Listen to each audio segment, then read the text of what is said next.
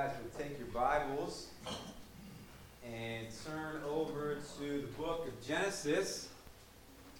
Are we on page two yet? I don't think we can say page one anymore, but I think we're on page two. All right, so Genesis chapter two. Uh, we are continuing on with the first book of the Bible, the very beginning, and it is page two. All right. Page two. All right, so when you turn over there, uh, let's stand up for the reading of God's Word. We're going to start in verse 4 and go all the way down to verse 17. Okay, so Genesis 2, starting there in verse 4. I don't think you're on. I'm not on. Am I not on? You ain't on. Oh, It says I'm on. oh, okay. We'll just see if it records. No, I grab your mic. if you want. Oh, I think it's on. I texted earlier. Yeah. All right. Starting there in verse 4. This is the account of the heavens and the earth when they were created. When the Lord God made the earth and the heavens, and no shrub of the field had yet appeared on the earth, and no plant of the field had yet sprung up, for the Lord God had not sent rain on the earth, and there was no man to work the ground. But the streams came up from earth and watered the whole surface of the ground. The Lord God formed the man from the dust of the ground and breathed into his nostrils the breath of life. And the man became a living being. Hmm. Now the Lord God had planted a garden in the east, in Eden, and there he put the man he had formed. And the Lord God made all kinds of trees grow out of the ground, trees that were pleasing to the eye and good for food. Hmm. In the middle of the garden were the tree of life and the tree of the knowledge of good and evil. A river watering the garden flowed from Eden. From there it was separated into four headwaters. The name of the first is Pishon. Its wind, or it winds throughout the entire land of uh, Havilah, where there is gold. The gold of that land is good. Aromatic resin and oxen are also there. The name of the second river is Gihon. It winds through the entire land of Cush. The name of the third river is the Tigris. It runs along the east side of Ashur. And the fourth river is the Euphrates. Then the Lord God took the man and put him in the Garden of Eden to work it and take care of it. And the Lord God commanded the man, You are free to eat of any tree in the garden, but you must not eat from the tree of the knowledge of good and evil. For when you eat of it, you will surely die. The word of the Lord. You guys can take a seat.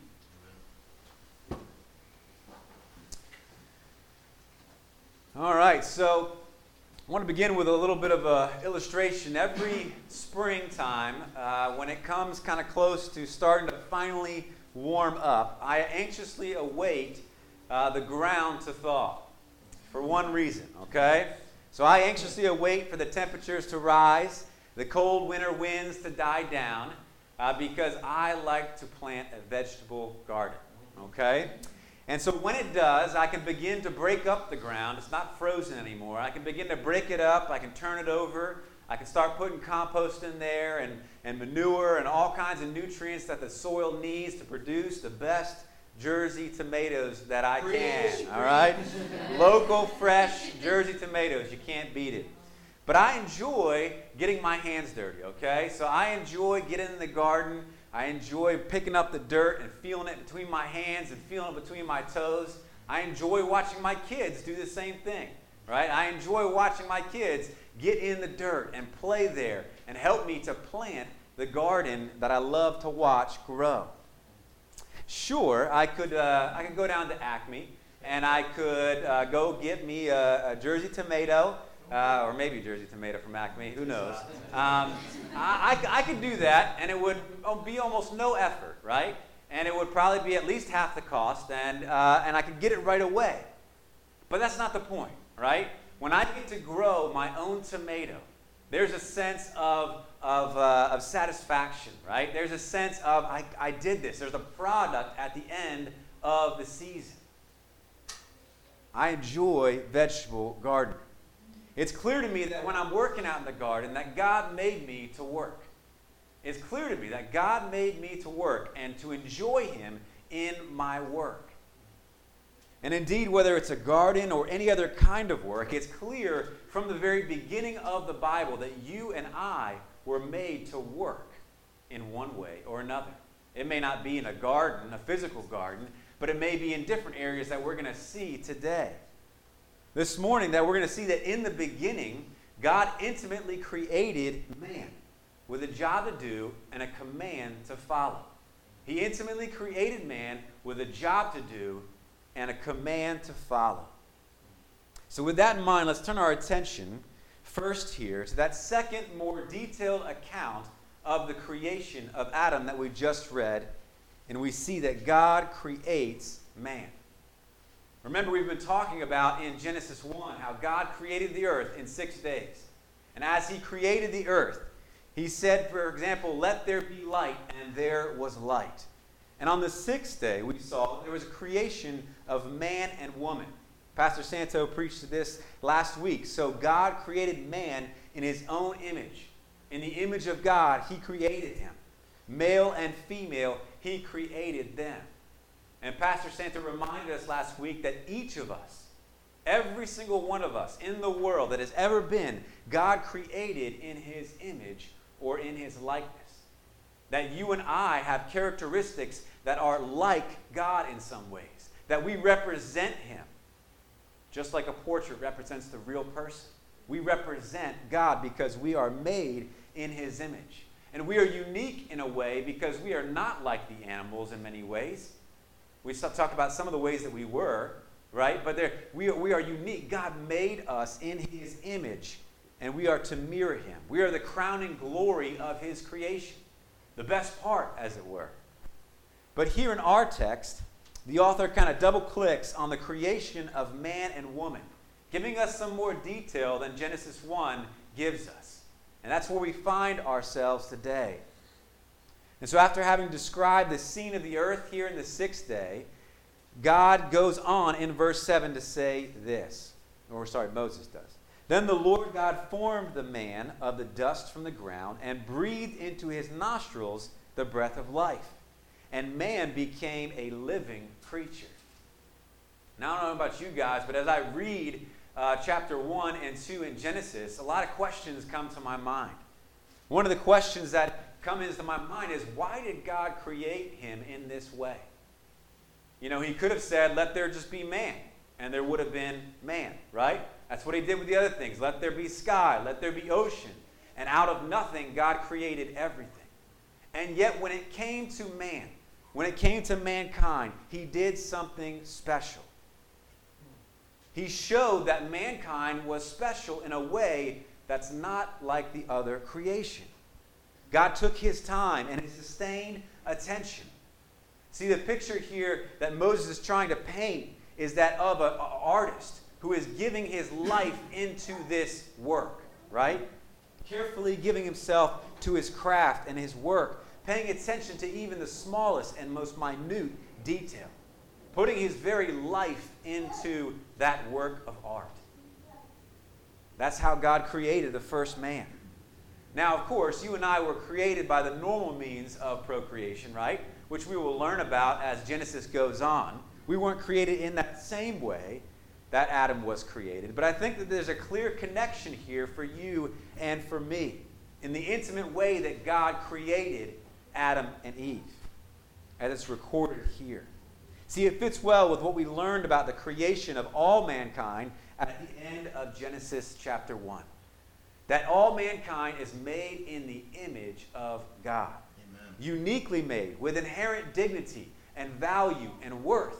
We talked about that last week, that everyone, no matter your race, your creed, your color, your age, your sex, no matter who you are, you are made in the dignity of God. And you carry that value, that worth, as his representatives. And see, this account here that God took his time to breathe into life, that he made a creation, shows us that unique image of God. It shows us that we are special, made in his image, that we are handcrafted, as it were, by God himself. But you know what? as special as we are to God, and as special as it is for us to be made in His image, there's also something very humbling about the way we were created, about our makeup as human beings. See, at the end of the day, we're still made from the dirt, right? At the end of the day, Adam was still made from the dust of the ground. He was made as a created thing. He is not the creator, right? From the early chapters in Genesis, we learn that there's a relationship between us, the created thing, and the creator. We are not the creator, but we are the thing created. Genesis 3, we'll, we'll see, reminds us, uh, reminds Adam after the fall, for you are dust, and to dust you shall return. And so, even though we've had uh, a dignified beginnings, we also had humble beginnings. May we never forget how special we are to God, but also may we never forget our place, that we are the created, not the creator. Okay? That's what this text is showing us. But as we continue here, we find that we were not just created to kind of kick back and enjoy paradise, right? There was paradise, and it was a beautiful thing. But we weren't just created to kick back and enjoy paradise. That's certainly part of it. But we were created with a job to do, just like Adam had a job to do. So God put man in the garden to work it and to keep. See, part of, of growing up is uh, growing up is, is part of um, getting a job, okay? So I talked to, to Akeem about this this past week. Uh, part of growing up is getting a job and doing work, right? Doing hard things. And uh, we all have different jobs, whether they be working as a, a, librarian, or whether it's a security guard, a social worker, or a carpenter, or a full time mom, or whatever it may be. We all have to work, right? And we all have to work hard. That's the way that God created us. Now, each job has good things and bad things, right? Each job has things that are hard and things that we may not like about them. But th- there are some things that, that we like and enjoy. Recently, I was coming into work and saw a friend, and I asked him how he was doing. And he said, he said this. He said, I'm living the dream, just not mine. I'm living the dream, just not, not mine. Now, uh, for, to, to be fair, I, I know he really does like his job, okay? And, uh, but there was an element of truth in that, right? On this side of the fall, there are some hard things about the work that we do. There are some boring things about the work that we do. There are things that are not as easy as they should be, right? Because of the fall. But for Adam, he was truly living the dream. Think about that, right? You know, my friend said, uh, you know, living the dream, just not mine. But for Adam, he was living the dream in paradise. He was in paradise, working the garden, living the dream. This is before the fall, before sin entered the world. He was living the dream. If we look at verses 8 through 15, it gives us a lot of details about the Garden of Eden and its surroundings. It was truly paradise like no one had ever experienced before, and no one has experienced since right? Forget uh, places like Bora Bora, you know, with the little huts on the water. That's like my dream vacation to go to uh, Bora Bora, little huts on the water, crystal clear water. Forget that. There's nothing like that. Nothing on this earth can compare to what uh, the paradise was in the garden. We can't even fathom what it was like. We won't know what it's like until we get to heaven, right? And where that paradise is restored. But Adam, Adam was in the Garden of Paradise. And it was a place where man was put to thrive. It was a place where he was at his best. And then when Eve came, when Eve was at her best, it was a place where they could work and enjoy and rest and be with God in uninterrupted fellowship. Before the fall, there wasn't this distance between us and God. There wasn't a sin problem between us and God. There wasn't a, uh, the, the times where we feel distant from the Lord. It was always uninterrupted fellowship with God, communion with Him. That's what it was like. And in that perfect garden, man had a job. Man had a job. Verse 15 tells us this The Lord God took the man and put him in the garden of Eden to work it and to keep it. So, what was Adam's job description? It was gardening in paradise right? Gardening in paradise. Nothing like the gardening that we do here, right? No weeds, no, uh, no, no bugs that come in and eat your stuff, no dogs that jump over the fence and mess with your garden and your tomatoes, like I have. Um, you have perfect gardening in the paradise, right? That's what his job description was.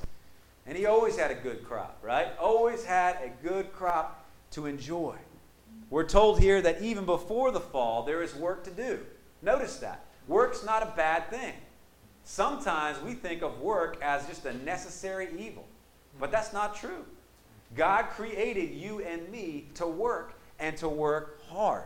See, there was a sense in which the ground needed man to work it and to keep it in order to produce the fruit that God wanted it to, right? And so in the beginning, jo- or, uh, Adam had a job to do in the earth. That was the original intention.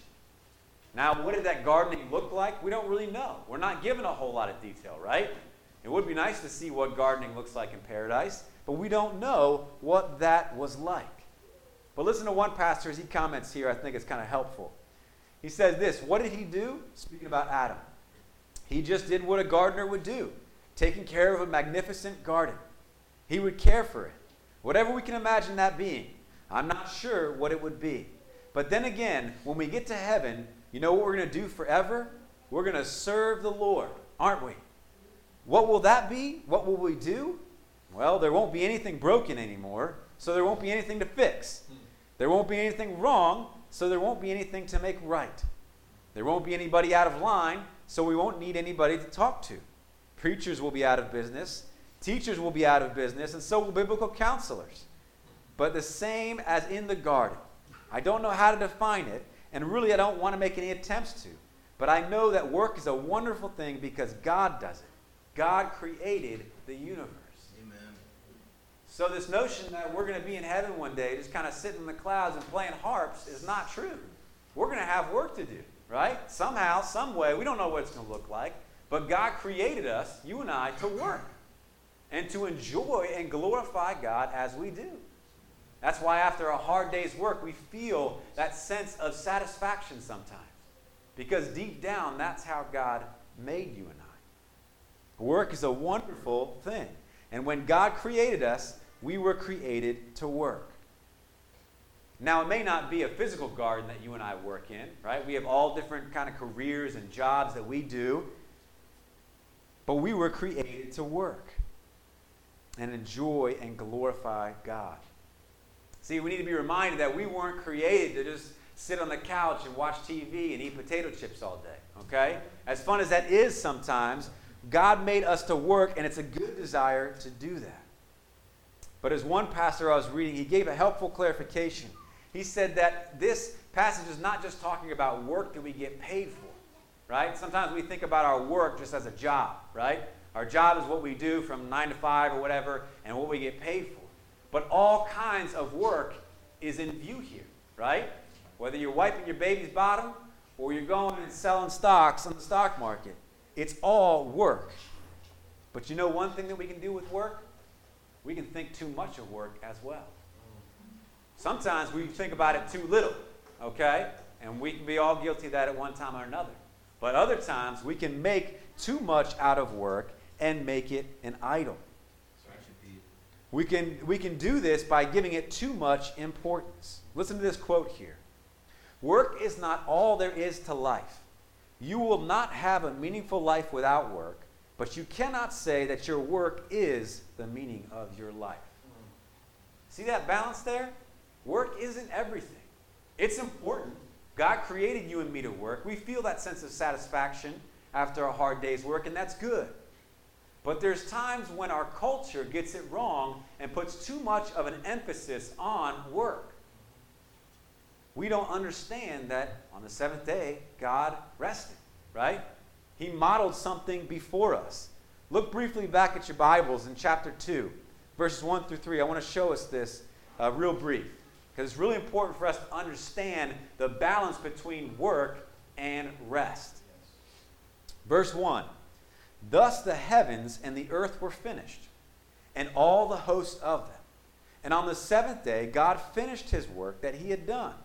and he rested on the seventh day from all his work that he had done.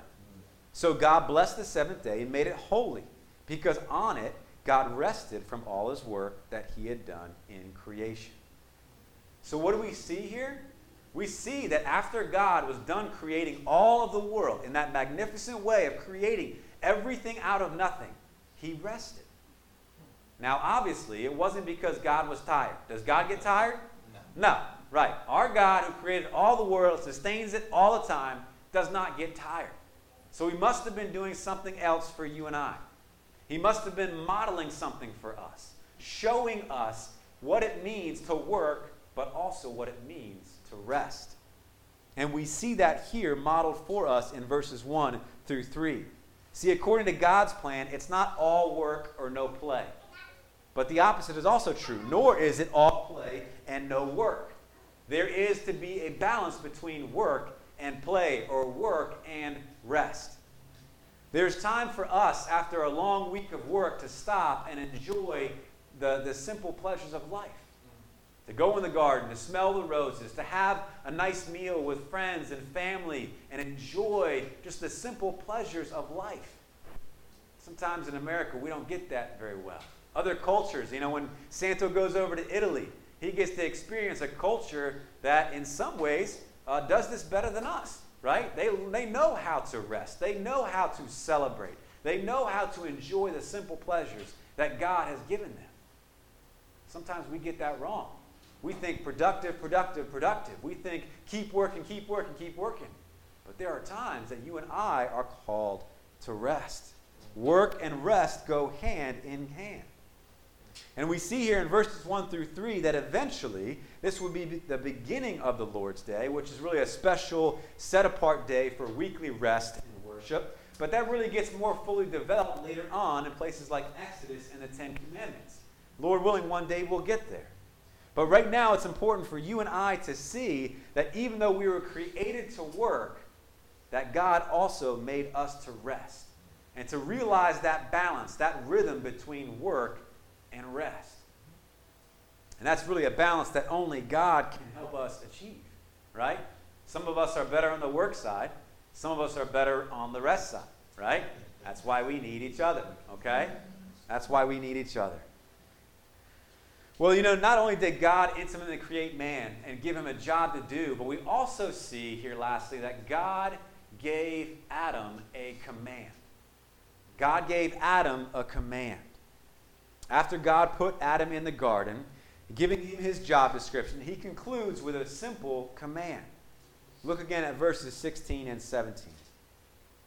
And the Lord God commanded man, saying, You may surely eat of every tree of the garden, but of the tree of the knowledge of good and evil you shall not eat. For in the day that you eat of it, you shall surely die. Now, we, you know, anybody who's grown up in church or knows anything about the Bible has heard about this negative command, right? You can eat of anything in the garden, just don't eat of this one tree. But before we get to that negative command, I want to notice something that maybe we could easily skip over.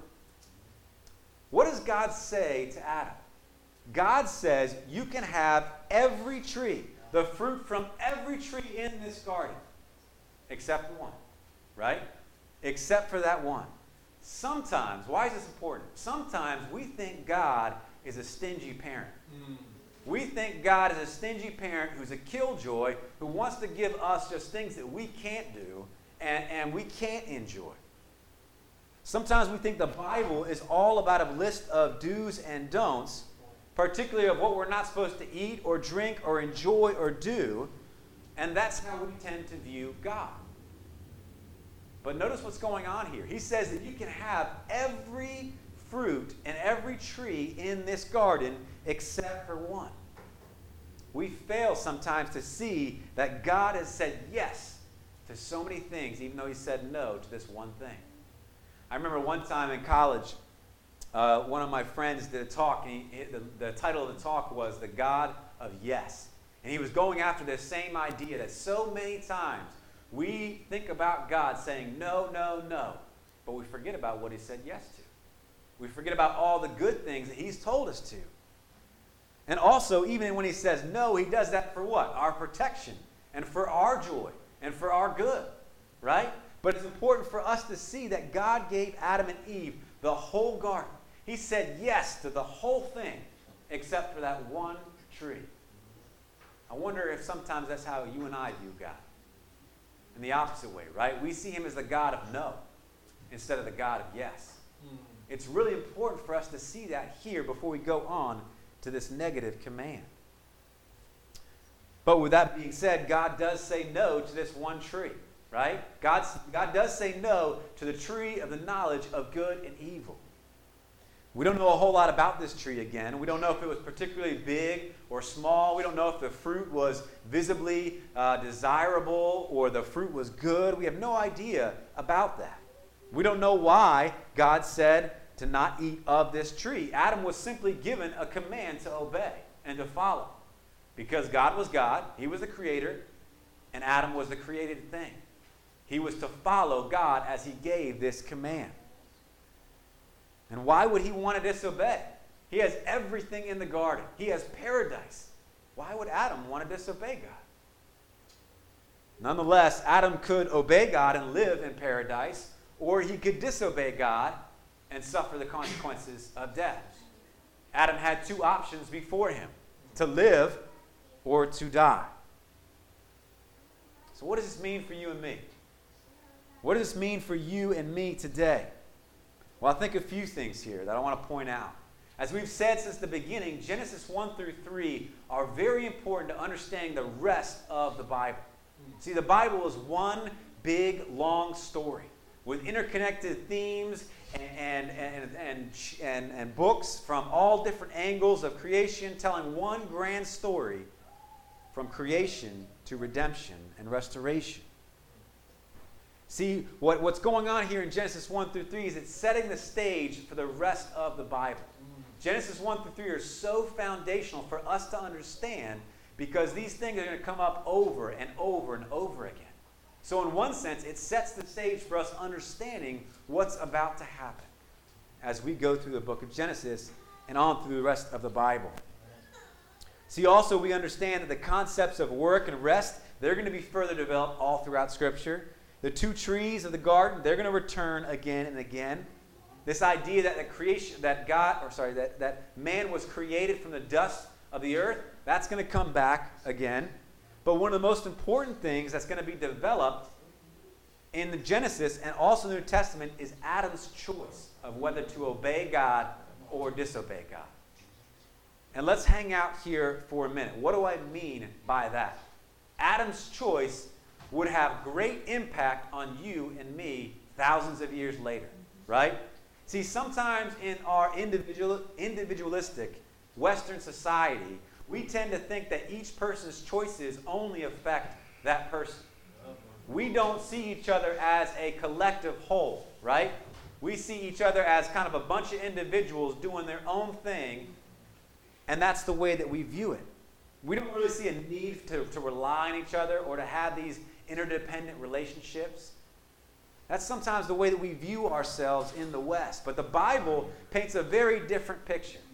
What the Bible says is that we are one. And what I mean by that, we are connected, we are inter- interdependent on one another. Our choices do affect each other. That God created us as a people. And one person's choices affect another person's choices in different ways. But we are also told that Adam plays a very unique role to the rest of the human race.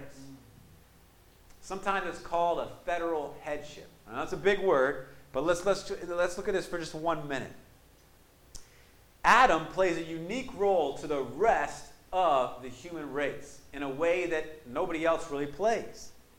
Adam here is the leader or head representative of the human race. And as such, his choice of whether to obey God or disobey God has profound implications on the rest of human history. Affects you and I today in ways that we probably don't barely understand. See, as Adam would make this choice, he would represent us, and his choice would have impacts on you and me. Now, I say that without trying to unveil too much because as Santo gets into Genesis 3, we're going to see how that really affects you and me. But we have to understand our relationship to our first parents, Adam and Eve. Adam was our representative.